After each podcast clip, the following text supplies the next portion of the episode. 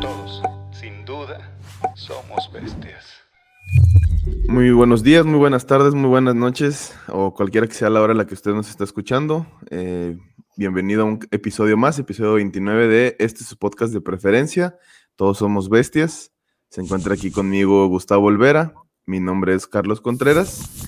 Y antes de empezar con los temas del día de hoy, pues ofrecer una disculpa ahí porque han pasado unas semanitas en las que no hemos subido episodio. Hemos a las dos ahí personas que nos ven. Que quisieran habernos oído esa semana que no estuvimos. Anduvimos ahí un poquito apurados, yo me anduve mudando. Y es culpa de Carlos. Es culpa mía, la verdad, acepto la culpa, acepto la tierra. Me estuve mudando y no tuve mucho tiempo de organizarme, pero ya estoy aquí de nuevamente para que nadie nos escuche, nada, no es cierto. Y pues bueno, este día... Se cambió de Chimalhuacán de las Tunas, ahora sí a una ciudad de verdad. A una ciudad con Monterrey. Internet. Así es. Una ciudad con internet y con primer mundo. Bueno. Al parecer ya no vamos a tener problemas de conexión. Esperemos, no cantemos victoria antes de que algo suceda. Por cierto, estas son las nuevas tazas del Santuario Libres al Fin, pronto van a estar a la venta, espérenlas por ahí en la página del Santuario Libres al Fin, obviamente es para una buena causa. Qué chido, yo quiero una ya que estén a la venta. Pero bueno, el día de hoy tenemos tres temas, vamos a al mal paso darle prisa. Entonces, te cedo la batuta, mi buen Gusi, para que empecemos con esto a lo que le llamamos un podcast. Bueno, el primer tema que me interesaba platicar contigo es acerca de un video que salió, no precisamente del video, sino de las reacciones de mucha gente hacia este video, tanto reacciones buenas como reacciones malas. El video se llama Salvemos a Ralph o Save Ralph. Está hecho por The Humane Society International, que es una de las más grandes organizaciones de protección animal, que tiene ahí sus dimes y diretes, que si son buenos, que si son malos, no sé qué, pero por lo pronto pues, hacen cosas que ayudan a los animales. Como ayudan mucho a perros, de hecho tienen un programa, creo que es en Discovery, que rescatan perros así en el programa. Y se enfocan mucho en perros aquí en México también. Y conozco a varias personas que trabajan ahí y para mí son personas pues, que le echan ganas, ¿no? Para ayudar a los animales, independientemente de los dimes y diretes que pueda tener esta organización, que si son buenos, que si solo les importa la lana, que si no sé qué. Digo, cuando una organización se hace grande, siempre va a haber quien la esté fregando. Algunas organizaciones sí son de la chingada, no digo que no. Claro. Otras no, otras es la pura fama, otras es la envidia. No quiero meter las manos yo ni al fuego por nadie, ¿no? Pero lo que es verdad es que acaban de sacar un video muy bueno en un tiempo perfecto para sacarlo, que precisamente acaba de pasar en España lo de Vivotecnia, no sé si lo viste. No. Vivotecnia es un laboratorio de experimentación animal. De vivisección. Exactamente. Okay. Y creo que ahí prueban reacciones de los productos en la piel, en los ojos, en los órganos, etcétera. Entonces es un lugar muy, muy cruel. ¿Por qué? Porque está enfocado en ver cuánto duele o cuánto hace daño algo, ¿no? ¿Y quiénes son las víctimas? Los animales. Sí. No quiero ahondar mucho en este tema de Vivotecnia porque, de hecho te iba a decir, le acabo de preguntar a Leonardo Anselmi, que pues tú lo conoces también, y que anduvo muy metido en el rollo de que acaban de sacar unos videos. No fueron ellos, no fue Franz Weber, que es donde es Leonardo, sino fue una organización que se llama Cruelty Free, o unas personas que se hacen llamar Cruelty Free, no estoy muy seguro, pero acaban de sacar, evidenciar la crueldad que hay dentro de sus laboratorios. Entonces se armó toda una campaña para desarmar esos laboratorios y para rescatar a los animales. Ya se logró, o al menos se está logrando, va muy positivo. Y que a partir de mañana los animales podrán salir.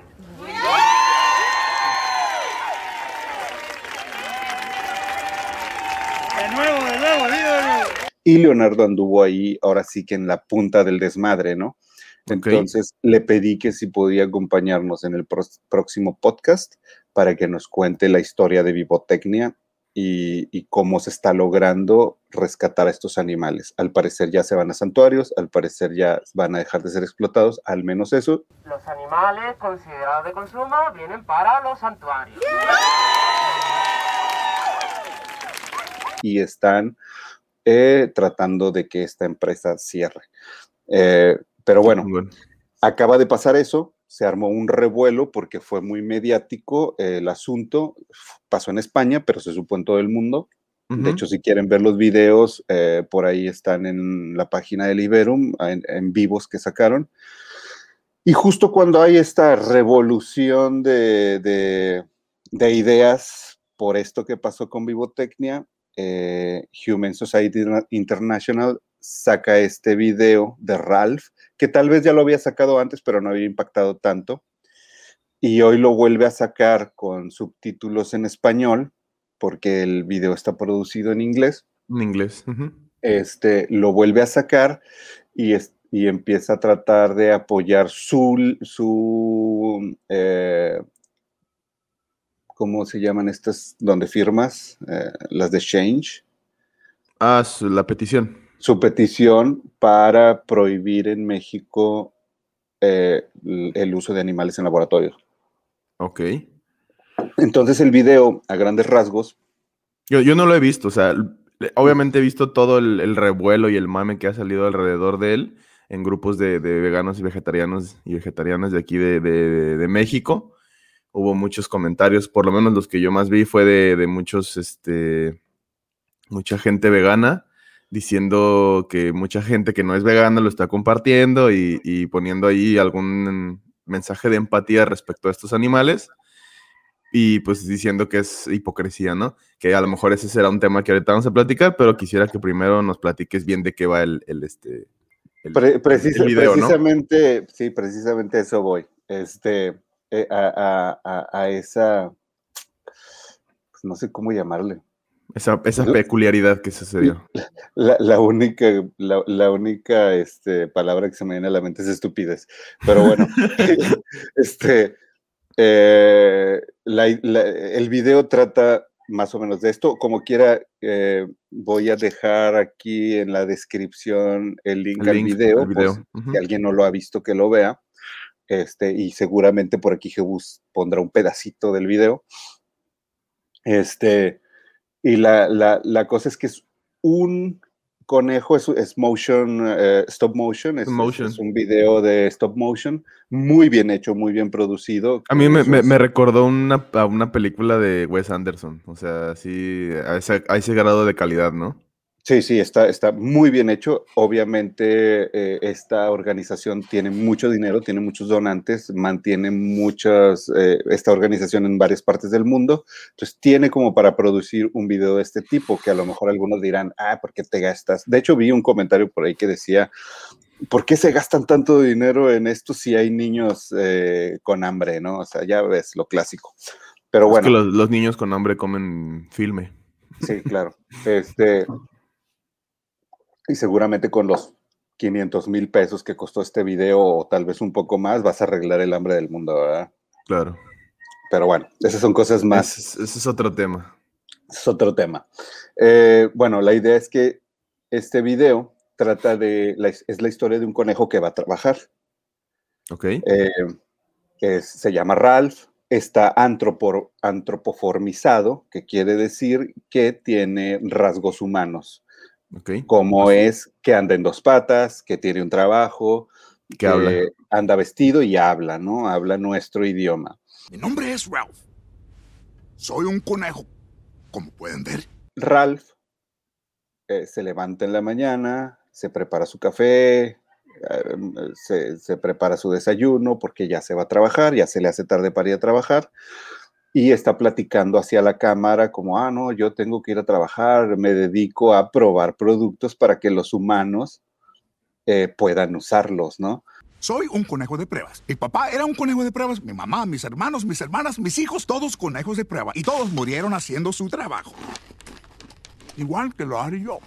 Es un conejo de laboratorio y su trabajo es ir al laboratorio a ser torturado. Sí, a ser torturado, pero él lo toma como un trabajo, ¿no? Entonces, ya cuando está listo para irse, no abre la puerta y se va, sino que llega una mano, rompe el techo y uy, lo agarra, ¿no? Una mano de un doctor o un químico que anda probando con él. Sé que luce mal, pero según lo veo yo, estoy haciendo mi trabajo. Para que un humano pueda tener la ilusión de un labial más seguro o un desodorante. Total, que llegan, lo amarran así como ponen a los conejos en estos aparatos de sujeción para que no se muevan. Y enseguida pues ya se ve el laboratorio, ¿no? Se ven más conejos en esa posición y pues empiezan a probarlo. Los otros conejos le dicen, ¿quiénes son ellos, no? Porque al parecer están haciendo como un documental de Ralph, unas personas. Ok. Entonces le dice Ralph, pues es que están haciendo una película de mi trabajo y no sé qué, y que la madre, y los otros conejos, ¡diles que nos salven! ¿Puedes pedirles que nos saquen de aquí? Lo que dijo papi, por favor. Vamos, Ralphie, pregúntale si nos pueden sacar de aquí. No quiero morir aquí, amigos. Ok, los oigo. Ustedes pueden editar eso, ¿cierto? Y Ralph es un personaje como muy resignado a su trabajo, ¿no? Y que piensa que pues es para el bien del humano y que para eso vino, ¿no? Y es como una crítica al pensamiento humano, ¿no? Al pensamiento humano que piensa que los animales están ahí para trabajarles, para su uso, para su conveniencia, ¿no? Está bien, si se analiza bien este video, está muy bien hecho, muy bien escrito, la narrativa está perfecta. Entonces, pues al final Ralph lo empiezan a testear, unos ácidos en los ojos. Para esto, Ralph lo vemos que está todo jodido. Uh-huh. O sea, está preparándose para ir a trabajar y todo, pero está todo jodido, tiene un ojo hinchado y así. Le duele la espalda. Es un conejo muy jodido. Sí, está visiblemente violentado. Ah, exactamente. Entonces, ya le empiezan a probar unos químicos en el otro ojo, en el ojo bueno. Okay. Y al final, pues ya, al final del día ya va saliendo el güey, se ve todo cansado, todo maltratado, ya va saliendo de su trabajo, ¿no? Y empieza, ya ni siquiera ve. Y los del cortometraje le dicen, va a hablar hacia enfrente de la cámara y se voltea, le da la espalda y se le ve así todo el ácido, bueno, toda la piel viva. Todo lastimado. Ajá, de donde le estuvieron poniendo algún químico, probando algún champú o algo. Y le dicen, Ralph, la cámara está acá, porque ya ni siquiera tiene la sensación de dónde está, ¿no? Ni la vista, ni mucho menos. Y y empieza a decir, bueno, pues mi trabajo. Bueno, sin ti y sin los países que permitan las pruebas en animales, yo me quedaría sin trabajo. Estaría en las calles. Bueno, no en las calles. Sería más como un campo, supongo. Ya saben, como un conejo normal. A grandes rasgos es eso, ¿no? Y hace mucho ver este video lo que pasa a un conejo por la situación de experimentación en un laboratorio. Al final el conejo queda todo jodido. Todo bien. Y recomiendan, obviamente, pues no testees en animales. Hay muchos productos que ya no testean en animales. Búscalos y, por favor, evita los que son testeados en animales. Hasta ahí todo está perfecto. El video impactó muchísimo.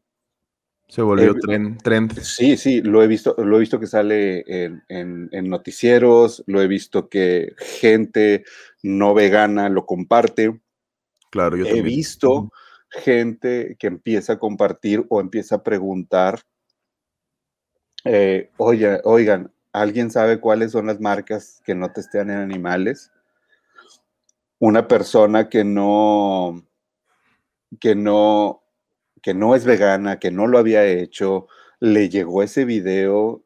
Y entendió, ¿no? Y entendió lo más importante. Que puede hacer algo y no ser parte de ese rollo, ¿no? Claro.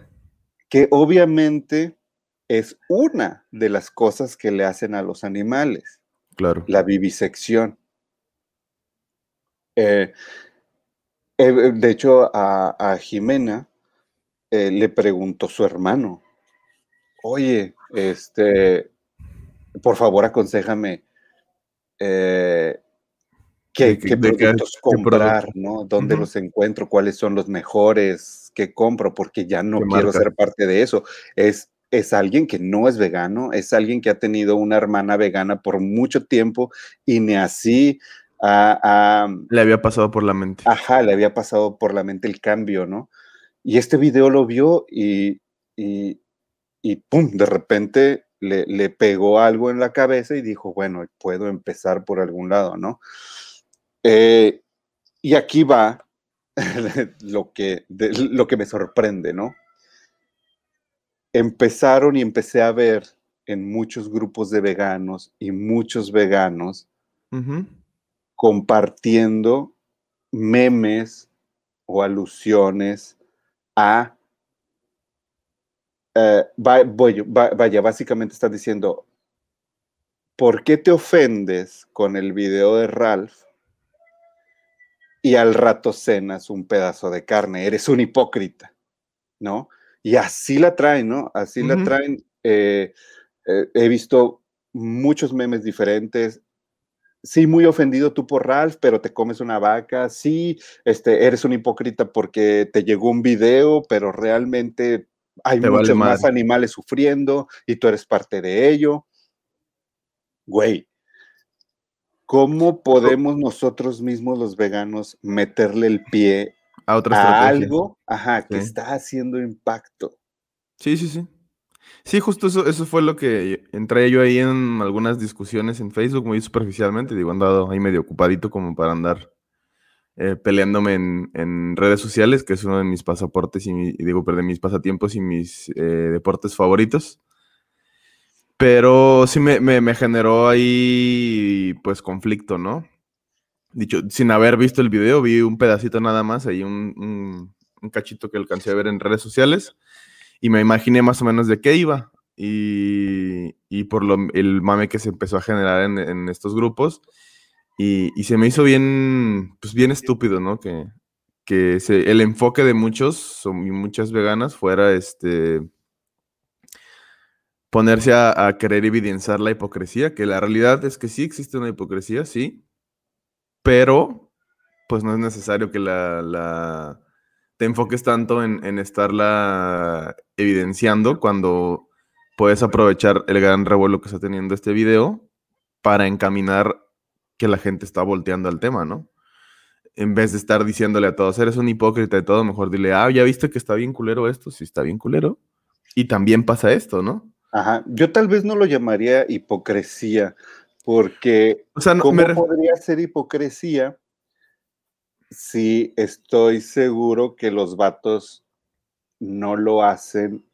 No, claro. La gente no lo hace adrede, o sea, no come carne porque porque quiere joderse un animal, sino porque es una costumbre, ya lo tienen normalizado, y cuando desnormalizan algo como la vivisección por este video, no quiere decir que vas a desnormalizar la violencia hacia los animales, o sea, no es tan inmediato, pues habrá gente que sí.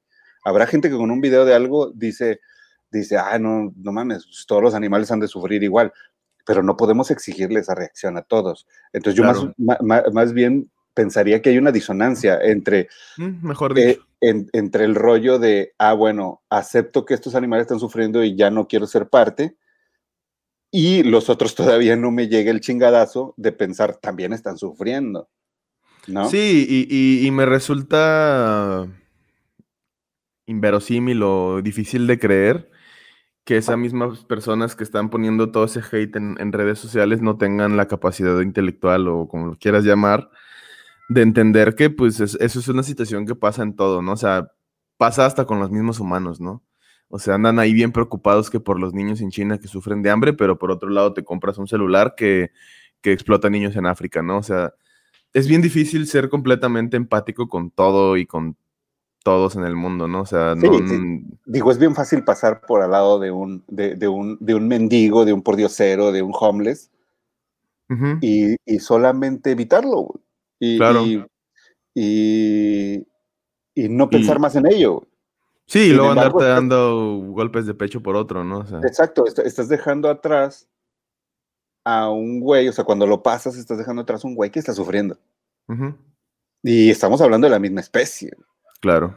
O sea, somos una especie, somos individuos bastante complicados como para pensar que todos vamos a actuar de la misma manera, o todos vamos a pensar de la misma manera, o todos vamos a reaccionar por algo igual que o como yo quisiera, o como yo reaccioné, ¿no? Claro. Entonces, para mí ese rollo de los veganos haciendo eso es como si le estuvieran diciendo a la gente que está empezando como a abrir los ojos a este rollo, que le dijeran, no, espérate, tu sentimiento ahorita por los animales no es válido porque no eres vegano. Claro. Sí. O sea, es como... Es como, me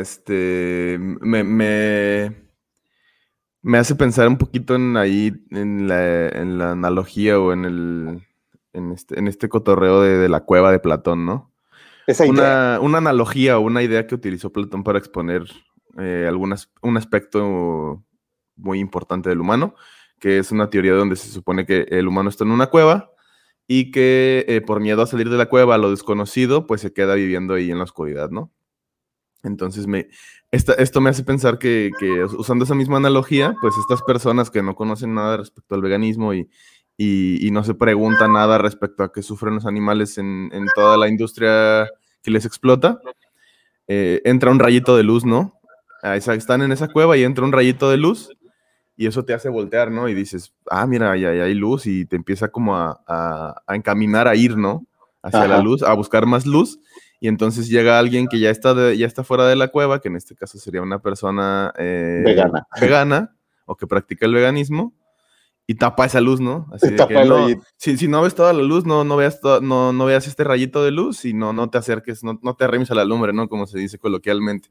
Ajá. Y la persona sigue en la cueva, ¿no? O sea, ahí sigue creyendo que ya no se va a preguntar nada, ya va a seguir creyendo que los animales están aquí para servirnos y que... vegano se siente bien... bien chingón. Mi veganismo es bien puro. Claro. Porque yo no soy como tú, yo sí distingo que todos los animales necesitan ayuda o necesitan no ser usados. Pero tú, como solo piensas que los de laboratorio no necesitan, eres un estúpido. Yo soy casi un dios. Eso me caga. Claro. Sí, digo, es casi imposible evitar que haya ese tipo de comportamientos en cualquier aspecto de la vida. Digo, a fin de cuentas, la lucha de... Sí, cualquier causa. Claro, o sea, cualquier causa o cualquier suceso o fenómeno que tenga como factor el humano, siempre va a estar sujeto a las cuestiones del ego, a las cuestiones de pues, las pendejadas que traemos cada quien en nuestra cabeza, ¿no? Entonces, pues, lo que sí es importante es empezar a hacer ejercicios de empatía.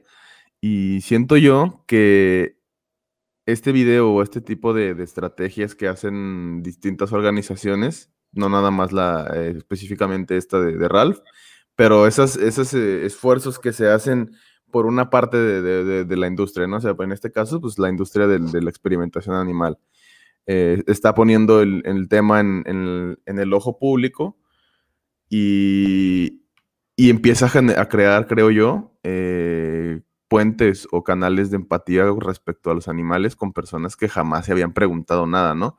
Y que luego, veámoslo en una analogía como si hubiera un acantilado y estamos de un lado...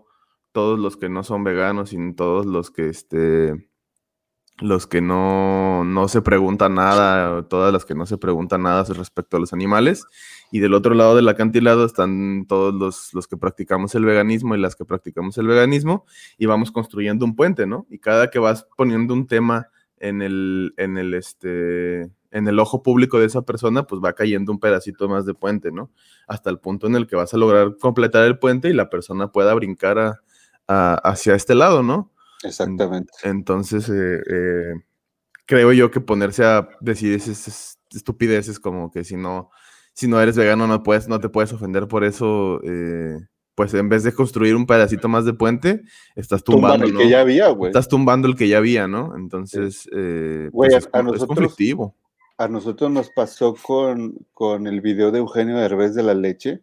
Uh-huh. Creo que los mayores atacantes de ese video hubo dos. Fue la industria de la láctea. Uh-huh. Obviamente, eso era esperado, ¿no? O sea, sí. Porque eran el enemigo, son el enemigo. Claro que esperas una reacción de ellos. Claro. Pero los segundos atacantes de la campaña fueron los veganos. Claro. Y realmente, pues nuestro objetivo en esa campaña no eran los veganos. ¿De qué nos sirven los veganos en esta campaña? Más que para replicarla, güey, que claro, sería lo ideal. Para viralizar. Exactamente, pero nuestro interés o nuestro target era la gente que no era vegana, eran las madres de familia, los padres de familia, que son los que compran, o la gente que en algún punto está en el supermercado y trata de decidir, bueno, hoy voy a llevar leche o de vaca o de almendra. Entonces, ese era nuestro objetivo, y llegó. Hace poco fui a hacer unas entrevistas sobre este tema de la leche, que después vamos a sacar el video. Fui a hacer unas entrevistas a la gente de a pie, a la gente en la calle, a la gente de todos los estratos, desde estudiantes, taqueros, licenciados, vaya. Nos fuimos a diferentes... reflejar la sociedad, digamos. Exactamente, que no en un solo espectro, ¿no? Uh-huh. Sino en varios. Y nos sorprendió mucho que en todos esos espectros de la vida o de la sociedad, ahora se conocía mucho el tema de la leche. Ya no era un tema de, pues no sé, o no me importa, sino, bueno, no, pues sí la tomo porque pues es normal para mí, porque me la den desde chiquito, pero la verdad es que he visto por ahí ya ahora en internet que pues no me sirve de mucho, o que maltratan mucho a los animales, y que sí no debería de ser normal. Uh-huh. O sea, la gente no vegana, la sociedad ya estaba influenciada por este debate público que se hizo sobre la leche por tanta viralidad que tuvo esa campaña, güey. Claro. Entonces, porque muchos, de hecho, me sorprendía que muchos contestaban con mis palabras que yo escribí, porque yo escribí el guión de ese video, y reconocía en otras personas que yo nunca había visto, que nunca iba a conocer, reconocía mis propias palabras. Uh-huh. Y mis propios argumentos contra la industria de la leche, y me dije, qué chingón, porque realmente se logró un cambio de pensamiento a un nivel tal vez muy básico, pero que puede florecer en algo mucho más grande y beneficioso para los animales. Sí, está sentando bases, sin duda alguna. Y yo creo que videos como el de Liberum de Eugenio, o en este caso el que estamos hablando de la Humane Society, de Saving Ralph o Save Ralph, no me acuerdo cómo se llama, pues justamente hacen eso, ¿no? Empezar a sentar bases respecto a la empatía hacia los animales, ¿no? Empezar a poner en el ojo público, en la discusión pública, lo que está sucediendo con estos animales. Y yo siento que las personas veganas lo que deberíamos de estar haciendo, en vez de estar haciendo debates filosóficos sobre si hay hipocresía o no de la gente que se ofenda con eso, es empezar a utilizar esos destellos de filosóficos, güey. Sí, bueno, que de filosóficos no llegan ni a eso, ¿no? Nada más son ahí más bien de proyectar nuestras inseguridades y nuestra mierda, por decirlo de alguna manera, en las personas. y empezar a crear más canales de empatía en estas personas que ya están volteando a ver hacia acá, ¿no? O sea, exacto, llevarle más luz a la oscuridad, como quien dice. ¿Cómo les facilitamos? Sí, como tu analogía que decías de Platón. ¿Cómo les abrimos más ese...? Ahora se iba a oír muy feo. ¿Cómo les ensanchamos ese rayo de luz? Claro. En vez de taparlo, ¿no? O sea, ¿cómo los hacemos llegar? Ya que dieron la vuelta y se dieron cuenta que hay una luz o una fuera, ¿cómo los hacemos llegar allá? ¿No? En vez de cómo les metemos el pie y cómo les decimos, acá estamos, nosotros somos los veganos chingones y ustedes están ahí adentro, y ahí quédense. Pues no. O sea, es lo que deberían, creo yo, que deberían estar haciendo la gente que les importan los animales, apoyar a que esos caminos se abran. O como tú dices, güey, a construir ese puente. Sí, a mí, por ejemplo, una muy buena amiga mía de la carrera compartió, y obviamente ella no practica el veganismo, y yo ya he tenido muchas discusiones de ella con el veganismo. O sea, discusiones no me refiero a peleas, sino de discutir el tema, ¿no? Discusión, lo que es discusión. Sí, o sea, así para pronto, pues pláticas de peda, ¿no? de jerga, de borrachera. Y habíamos hablado del tema del veganismo y todo, y ella siempre me decía de que no, o sea, yo la carne la amo, la chingada, a mí me gustan buen.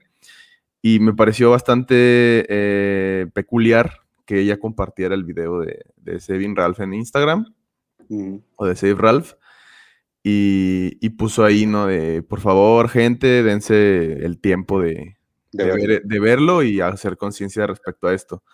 Y a mí me pareció muy gracioso nada más ponerle así de que vas que vuelas para el veganismo, ¿no? y como un comentario así de amigos, ¿no? Porque pues yo sé que ese tema ya lo hemos platicado. Y me impactó su respuesta porque me dijo de que ya sé, o sea, lo estoy considerando. A lo mejor sí. Lo estoy considerando porque me impactó mucho este video, ¿no? Y... Ahora imagínate que le hubieras dicho, en vez de vas que vuelas para el veganismo, que le hubieras puesto, eres un hipócrita porque hemos hablado de otros animales y no te importan. O claro. Sea, pues, ¿qué hubiera dicho ella?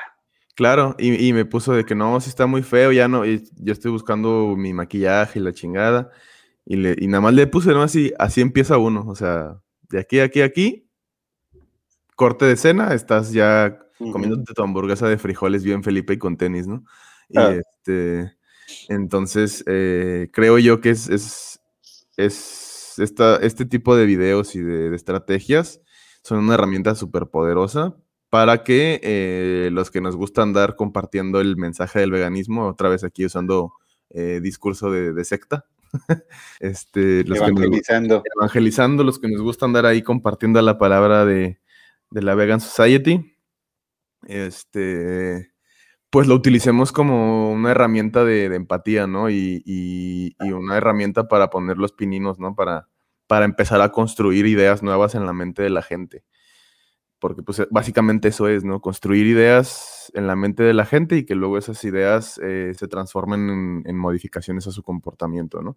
Exacto. Entonces, pues hay que ser más inteligentes y no nada más irnos por la tripa, ¿no? Y empezar a despotricar sin entender que esa estrategia no está pensada para que todos los animales se liberen y para que se termine la industria ganadera o algo así. Está pensado para que se evidencie lo que está sucediendo en estos laboratorios y en la vivisección y con estas prácticas que están bien de la chingada, al igual que está bien de la chingada la industria de la leche y todas las demás industrias que explotan animales, pero específicamente está pensado para que se hable de eso y de ahí la demás gente o los demás que estamos en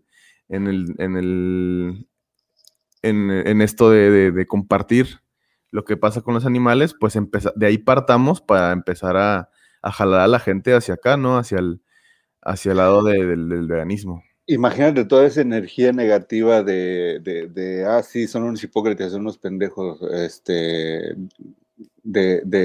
que los veganos tomaron como bandera con esto, o muchos, ¿verdad? No quiero generalizar, casi siempre son solo los veganos ruidosos, o la minoría esa ruidosa de la que hemos hablado, que es la que le encanta escribir y le encanta lucir su veganismo. Es que nunca ves haciendo activismo en la calle.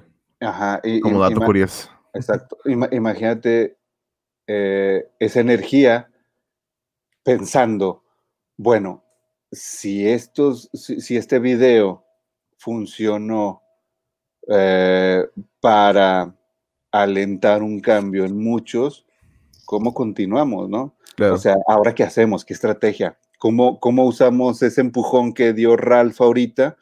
¿Cómo lo usamos para llevarlos a otro pensamiento? ¿Cómo usamos para llevarlos a ver ahora, no sé, los animales en los zoológicos, o los animales en la ganadería, o los animales en cualquier lugar, cualquier, ¿no?, otro aspecto de la vida humana donde están explotados? Ajá, en vez de decir, mira, es una buena herramienta como le hicieron estos güeyes, vamos a replicarla o vamos a mejorarla. Sí. En vez de vamos a desacreditar a la gente que le llegó el mensaje. Sí, o sea, la verdad es que es una actitud sumamente estúpida, la verdad. Estúpida. O sea, no hay otra palabra, es estúpido que hagas eso, ¿no? O sea, es más, aquí, así lo decimos. Tú, si lo hiciste, eres un estúpido. O estúpida. Dejemos de atacar a la gente en este podcast, luego por eso nadie nos ve, porque nos la pasamos atacando a la gente, ¿no? Pero bueno, si tienes esas actitudes de atacar a otra gente que se está empezando a preocupar por estos animales, por muy pequeña que sea esta industria o como lo quieras ver, no mames. O sea, piénsale, échale coco y ponte a ayudar a los animales en vez de estarle afectando más, ¿no? Porque esas actitudes en vez de ayudar a los animales solo hacen que menos la gente empiece a pensar en ellos, ¿no? Sí. ¿Y qué yo creo que ese tema ya lo cerramos ahí. Sí, ya hemos hablado de esto mucho. Ya van 37 minutos y yo pensé que iba a ser más cortito este tema, pero sí dio para hablar mucho. Para hablar mucho, porque digo, sí es un tema muy importante. Claro. Y yo creo que ya no nos va a quedar tiempo para los otros dos temas más, sino que nada más para uno. Entonces... sí supiste lo que pasó, ¿no? Sí. Leí las notas. El elefante que acaba de rescatar, o que acaban de sacar de donde estaba abandonado por la industria circense a partir de la ley que prohibió los animales en los circos. El rollo es creo que es un tema muy importante a tratar porque... ¿dónde está la línea entre lo estás haciendo mal, lo estás haciendo bien, vale la pena? ¿Por qué? Porque este güey, Arturo Islas, es un personaje muy odiado por los animalistas. Claro. Es que tiene luego comportamientos muy controversiales. Sí, de hecho, o sea, si yo soy sincero, yo lo veo y a mí a primera vista, malamente, me cae mal. Sí. O sea, es un vato sangre pesada, muy protagonista, y para mí, yo odio mucho el protagonismo, ese rollo de mírenme, o sea, miren el héroe que soy, lo odio. Pero... no sé, no lo conozco, güey. Claro. No sé si el vato es sincero, no sé si el vato solo lo hace por protagonismo o si lo hace por ayudar a los animales y le encanta el protagonismo. O sea, entonces, yo no quisiera caer en el rollo de ese vato es un... Como he visto en las redes, ¿no? Porque he visto... De crucificar. Muchos, exacto, he visto que lo crucifican en las redes muchos animalistas que tengo... ahí en Facebook y en esas redes hablan muy mal de él como si fuera un estafador. No lo sé, no lo conozco, no sé si es un estafador. A mí la verdad sí me da esa vibra por, sí da esa vibra, la verdad. Por pocos videos que he visto de él donde le anda jugando ahí al biólogo. La verdad es que no sé si estudió biología o tiene algún tipo de entrenamiento académico respecto al manejo de animales y conocimiento de fauna y flora, Porque se va, ¿verdad? Como al porque bosque, sí, se va al... Agarra serpientes. Sí, y... se va. Es que es como un Steve Irwin. Ajá, quiere hacerla así, ¿no? Quiere hacerle como un Steve Irwin mexicano. Y ahí que según anda muy preocupado por los ecosistemas y todo. Pero al mismo tiempo da así una vibra así como de, bro, si realmente te importa los ecosistemas y todo, no andarías allá manoseando a las víboras y poniéndolas en estado de estrés. O sea, puedes hablar perfectamente de los animales dejándolos en paz, creo yo. Esa es mi postura, ¿no? Sí, yo no tratándolos de agarrar. A lo mejor claro, subiendo pues, ahí a evidenciar. Sí, no, claro, puedes documentar, incluso ajá. Puedes, con los recursos que él tiene para hacer esos videos, podrías fácilmente hacer un documental acá, tipo National Geographic, donde dices la serpiente de cascabel en su hábitat natural caza de 3 a 4 ratones al día, ¿no? O sea, más bien en sus videos hacer, el protagonista es él, ¿no? Claro, podrías hacer algo más documentalista o algo más enfocado a realmente poner en el ojo la forma de vivir de estos animales y cómo sus ecosistemas se están viendo afectados por la huella humana. Pero en vez de hacer eso, lo que hace es voy y los toco y se vuelve aquí el zoológico y la granjita del tío Arturo Islas. Entonces, pues a mí la verdad es que sí, de primera instancia o en un juicio así de bote pronto, sí me da esa espina como de que algo no está bien ahí. De que lo hace por él mismo, ¿no? Sí, y centrándonos, por ejemplo, en el rescate, y pongo rescate entre comillas, de este elefante... Con todas las notas que leí ahí que me pasaste para documentarnos del tema. Primero, para mí un rescate no se debe hacer comprando un animal. O sea, si un animal está siendo víctima de negligencia humana, existen los recursos legales y existe la Profepa y otras instancias gubernamentales que te pueden ayudar a que el rescate se haga de la vía legal sin necesidad de darle dinero a la persona que lo estuvo explotando toda su vida. Pero sabemos que esas instancias legales en México no funcionan. Están corruptas y todo, pero pues también como cuando uno realmente es activista, sabes que lo último que quieres es darle dinero a la persona. Y yo no lo compraría, claro. Definitivamente. O sea, primero haría un pedo mediático, primero haría todo y más si tengo la facilidad de ser una persona que tiene como calidad de pública. Uh-huh. Entonces haría una campaña así y más cuando se está hablando de que los dueños de ese elefante eran la familia Fuentes Gasca, que son los cirqueros por excelencia en México. Creo que se llaman Rolex. El circo. El circo, pero es de la familia Rolex. Es de la familia Gasca. ¿Sí? Es de la familia Gasca. Sí, ahí en unas notas que leí, porque incluso una de las hijas de los dueños del circo, que es era la dueña del elefante, hizo ahí declaraciones diciendo que ellos tenían el elefante, pues, en óptimas condiciones, ¿no? Que óptimas condiciones para el ojo de una persona que se dedica a explotar animales, ¿no? Sí, esa es la bronca ahí, porque claro. Estoy muy seguro que su nivel de está bien es muy bajo.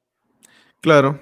O sea, ¿por qué? Porque para ellos siempre la explotación es algo normal, uh-huh. Entonces la línea esa donde que divide un animal está bien a un animal está mal, está más en el rollo de está bien mal, no se está muriendo y está comiendo, que en el de, le estamos buscando el mejor espacio, le estamos buscando que tenga enriquecimiento ambiental. Exacto, o sea... Sí, que conviviera con otros elefantes, digo, difícilmente porque es un elefante que creo que toda su vida ha estado... en cautiverio y bajo el yugo del hombre y pues entrenado para hacer pendejadas de circo, ¿no? Es un elefante que no sabe ser un elefante, sabe ser pues, un juguete y un entretenimiento para los humanos. Y definitivamente lo tenían encadenado. O sea, todos esos 5 años o 6 años desde que se aprobó la ley que prohíbe la explotación de estos animales. Exactamente. Creo que estuvo encadenado porque resulta que ya salió la confesión o el testimonio del que era su entrenador, que se llama Chuy, y que estas chavas estaban diciendo que pues, tenían nada más como 2 meses que no había ido, o sea que el animal tenía como 2 o 3 meses amarrado porque ya no lo podían controlar. Y ya cuando encontraron al güey, le preguntaron a ella, ¿hace cuánto no ves a Big Boy? Dice, hace 5 años. O sea, realmente tenía 5 años amarrado y ahorita ya hay un dictamen médico de las patas del animal, bueno, del estado en general, muy superficial, obviamente sin examen de sangre, todo lo que se necesita para saber bien el estado de salud de este animal. Un preliminar, digámoslo. Sí, es un examen preliminar y tiene las patas muy afectadas por la humedad de estar parado donde mismo, orinándose ahí, cagándose ahí, tiene huellas muy visibles de ese maltrato. Entonces, yo la verdad es que de a las morras del circo y al Arturo Islas le creo más Arturo Islas, aunque no me cae bien. Claro. ¿Por qué? Te voy a decir por qué. Porque nos ha tocado nosotros rescatar animales silvestres, animales salvajes, y hay muchos aspectos muy visibles del encierro que sufrió. Ajá. Y el proceso que está llevando este güey es el que casi se tiene que llevar, a excepción de la compra, ¿no? O sea, la compra sí, ¿no? Y también los socios ahí con la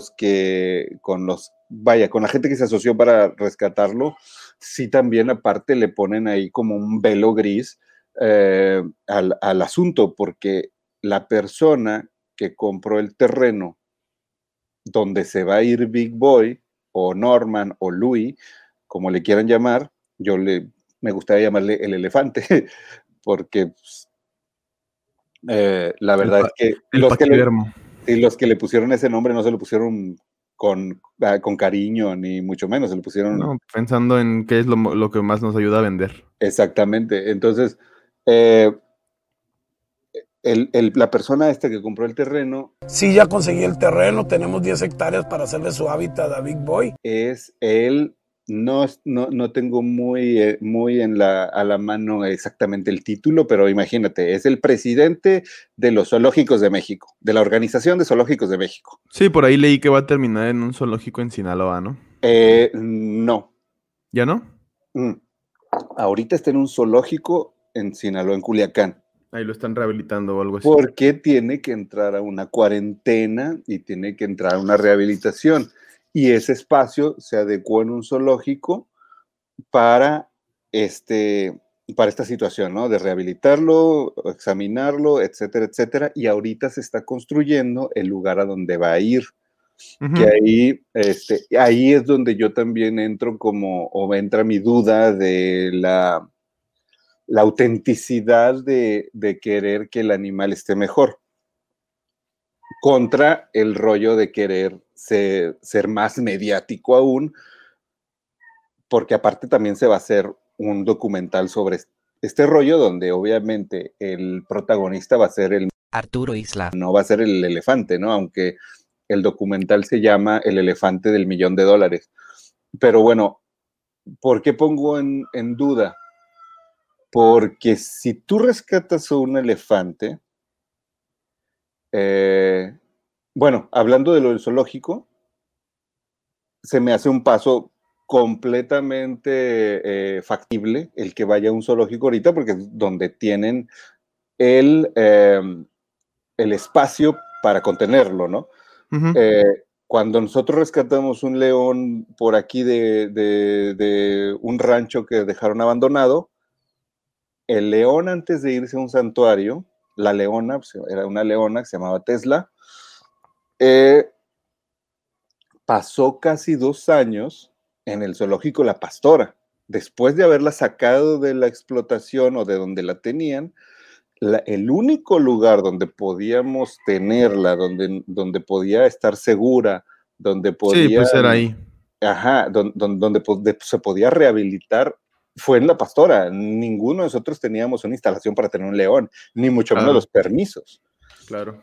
Entonces, fue como transitorio, y creo yo que así deberían de funcionar los zoológicos, como instituciones de rehabilitación de animales silvestres que van de la explotación o de una situación muy fregada a su hábitat. Entonces, tiene las condiciones un zoológico para eso, más no para, o sea, o no debería de ser para lo que se usan, que es para el encierro. Pero bueno, entonces ahorita el animal, el elefante, está en ese zoológico rehabilitándose, y aquí es donde viene mi duda. ¿Por qué si hay santuarios en Latinoamérica de elefantes, por qué se le está construyendo uno a él? ¿Por qué se está habilitando un terreno que va a tener una fosa alrededor como tipo zoológico, uh-huh, para que el güey esté contenido ahí? Porque sí, casi le están haciendo un triciclo, ¿no? Para que aprenda a andar en él y... Sí, claro. O sea, si ya lo sacaste de donde estaba, ya lo compraste, como lo hayas sacado, ¿no? Uh-huh. Y quieres el bien de ese animal, le buscas el mejor lugar. No te lo quedas para decir, miren, yo tengo el santuario de elefantes ahora, porque estoy casi seguro que ese terreno va a terminar siendo un tipo zoológico o parque de animales como el Bioparque Estrella. Puede ser, sí. La persona que puso la lana para comprar a Big Boy es un restaurantero, un empresario con mucho billete, al parecer, que este güey, Arturo Islas, buscó, que no lo conocía y anduvo buscando. Esa es la historia, eso es lo que me sé. Es la oficial, pero... Ajá. De ahí a que sea lo que realmente sucedió. Exacto. Que ande buscando, anduvo buscando, y este vato pues dijo, bueno, va, yo te ayudo, me parece buena la causa, aquí van los millones, porque estamos hablando de millones de pesos. Claro, sí. No es así, costó 30,000 pesos el elefante, no. O sea, son millones. Sí, claro. El puro traslado cuesta cientos de miles. Sí. Uh-huh. Entonces, ese güey, el empresario, pone el varo. Yo supongo, o podría suponer, o especular que hubo ahí un trato de, bueno, pues mira, vamos a llevarlo a este lugar, vamos a hacer un rollo así, y al final va a terminar como un Bioparque Estrella o como un African Safari, y todos vamos a ganar de ahí, y yo, Arturo Isla, voy a terminar como el héroe de los animales Salvador. En México. Ajá. Claro. Entonces, ahí, ¿qué tanto está bien? O sea, ¿qué tanto podemos decir, bueno, no hay pedo que estés haciendo todo eso porque este elefante, Big Boy Norman Louis, uh-huh, ya no está tan mal como estaba y muy probablemente va a estar mucho mejor? Pues es que es un tema porque... ¿Vale la pena?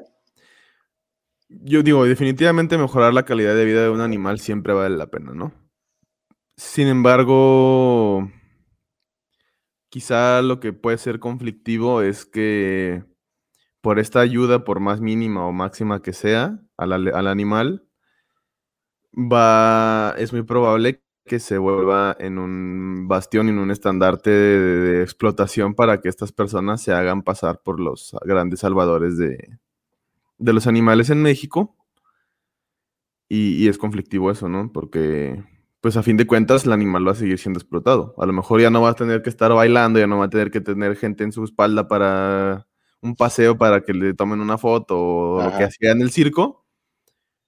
Pero pues de todos modos va a estar encerrado en una jaula de... Pon tú que por mucho fueran 4 hectáreas la que le van a designar a un animal así, pero pues como dice la frase trillada, ¿no? Por más grande que sea la jaula, pues no deja de ser jaula, ¿no? El ideal sería que ese animal... pues se pudiese rehabilitar y terminar en un ambiente natural para él, que pues sería en una África o en un Asia, no sé qué tipo de elefante sea. Creo que es asiático. Hay elefantes en Asia y en África. y que se le liberara y pudiese integrarse a alguna manada o a algún grupo de elefantes que lo adoptasen y pues pudiera por primera vez en su vida saber lo que es ser un elefante, ¿no? Ser un elefante salvaje, silvestre y lo que eso representa. Digo que obviamente esa vida también tiene sus riesgos, ¿no? O sea, la naturaleza es fuerte, es pesada, no es bonita a veces.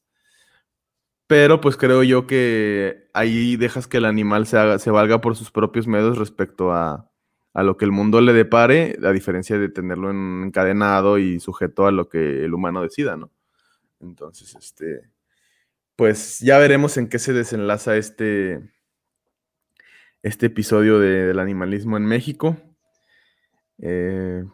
Ahí vamos a mantener el ojo puesto en esta situación, porque pues seguramente van a empezar a salir un montón de productos alrededor de él, y me refiero a pues el documental y todo esto que a lo mejor así en una primera instancia se ve como muy bonito y de, y sí, salvaron al animal y todo, pero pues hay que saber que detrás de todo eso, pues muchas veces hay dinero de por medio.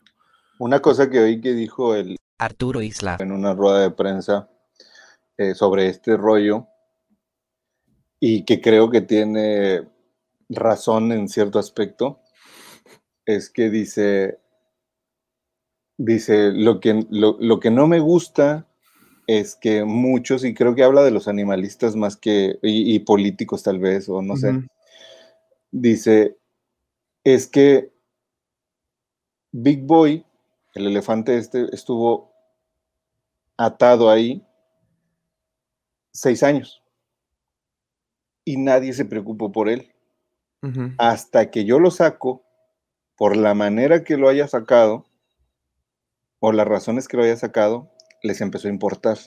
Claro.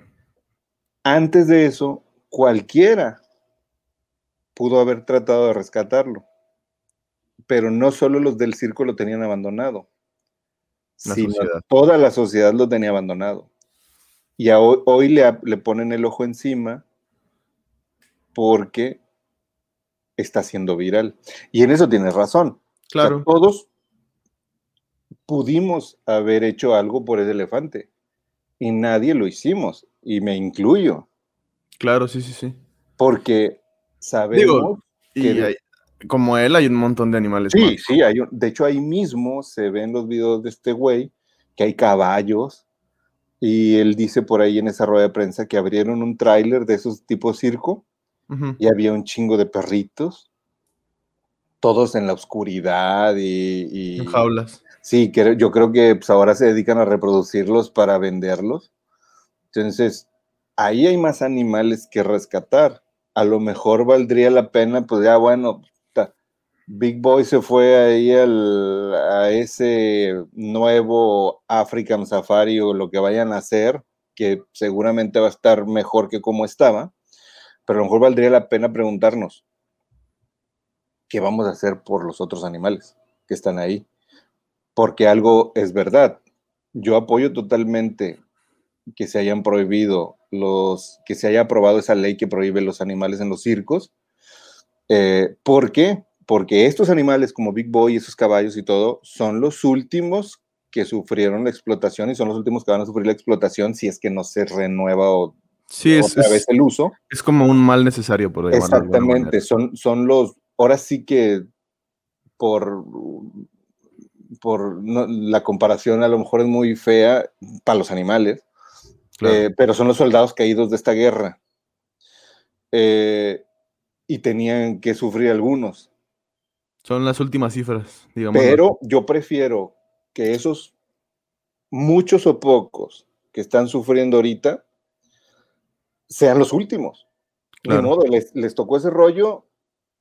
Digo, de todos modos, si no les tocaba eso, iban a tener la misma vida que ya tenían. O sea, exacto.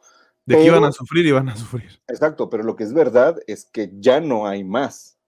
Claro. Y ya no hay por qué haber más. O sea, esos se sacrificaron, digamos, por los futuros que iba a haber explotados y que ya no hay. Eso me queda muy claro. Pero sí creo que se debió de haber hecho algo ahí, un adendum a la ley, que dijera, vamos a encargarnos de esas víctimas que van a quedar abandonadas, porque definitivamente los cirqueros no se iban a hacer cargo de ellos, no les producen. Yo esa crítica la he tenido mucho desde que se promovió esa ley, y que me molesta a mí que le atribuyan esa falla a la comunidad animalista, porque la realidad es que esa falla no vino de la comunidad animalista. Claro que no es los que promovieron esa ley. No, los que hicieron eso fueron los del Partido Verde, saludos al Partido Verde, que promovieron la ley así con las patas. Exacto. Solamente para hacerse proselitismo político. Para hacer capital político. Para hacer capital político y sumar a toda la comunidad animalista a sus arcas de capital político. Cosa que tampoco sucede, porque los animalistas que realmente son animalistas y que tienen dos dedos de frente se dan cuenta que el Partido Verde Ecologista lo que menos tiene es ecologista. Y a mí me molesta mucho, y a cada rato entro en debates con esto sobre el tema de los circos con animales, porque la gente siempre tiene esta opinión, o es una opinión muy común que he visto en las redes, de que esos animales están sufriendo por culpa de los animalistas. Y no, la verdad es que si hubieran visto la primera ley que promovió la comunidad animalista, no existirían ahorita ya las corridas de toros, no existiría la venta de mascotas. O sea, era una ley que promovía realmente apoyar a los animales. O sea, era una ley... Y ha habido muchos intentos de promover una ley, o varias leyes así, ¿no? Y siempre las terminan mutilando a beneficio de las industrias, o sea, en este caso las mascoteras y las del entretenimiento. O sea, esa ley yo recuerdo que cuando se promovió estuvo a nada de aprobarse, pero el lobby de los taurinos lo vio, se le prendieron las pilas, y pues no es ningún secreto que el lobby de los taurinos es gente de mucho dinero, gente muy pesada, muchos mafiosos. Como se dice siempre, los taurinos son pocos, pero muy bien ubicados. Exactamente. Son en la escala de las clases sociales y del poder adquisitivo están en los peldaños. Y el poder político. Y el poder político están en los peldaños más altos. Exacto. Entonces yo creo que sí faltó eso, definitivamente. Sí. Que la legislación se hubiera hecho por gente con conocimiento, porque pues, la verdad es que, digo... No es ningún secreto que los políticos de nuestro país son los menos preparados, yo creo que del mundo. Ni siquiera leen lo que aprueban, o sea, ni le piensan. No, obviamente no generalizo, hay políticos que seguramente le intentan. Hacen bien sus cosas. Uh-huh. Ajá, pero la mayoría es lo que dijo el presidente de la bancada, es lo que se va a hacer, ¿no? Entonces... Sí, paleros. Exacto, entonces sí faltó ahí un adendum, algo para... Pero, sí, e incluso yo creo que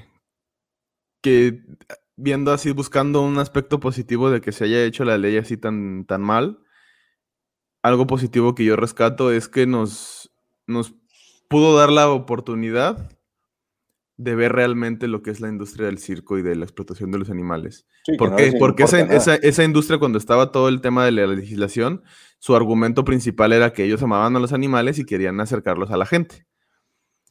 Entonces dices, bueno, tú eres muy buena onda, te gustan los animales, los quieres tener ahí. Bueno, sabes que ya no vas a poder sacar un beneficio económico. O sea, te está diciendo que no vas a poder tenerlos. Solamente no vas a poder explotarlos de la manera en que los explotas.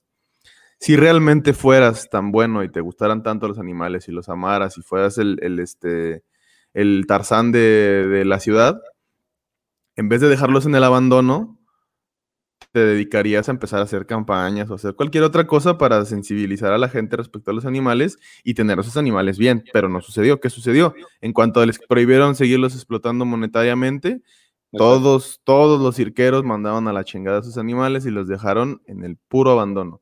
Hubieran no cobrado entradas, güey, por al menos, hubieran cobrado kilos de verdura para los animales, para que no fuera un cobro, no fuera un Sí, entre todos los circos pudieron... Algo monetario, ajá. Entre todos los circos pudieron haber hecho un centro de rehabilitación de fauna silvestre y ahí poner a todos los animales y que la gente fuera y pagara por verlos, pero que fuera para que se les rehabilitara y se les mandara a sus hábitats naturales.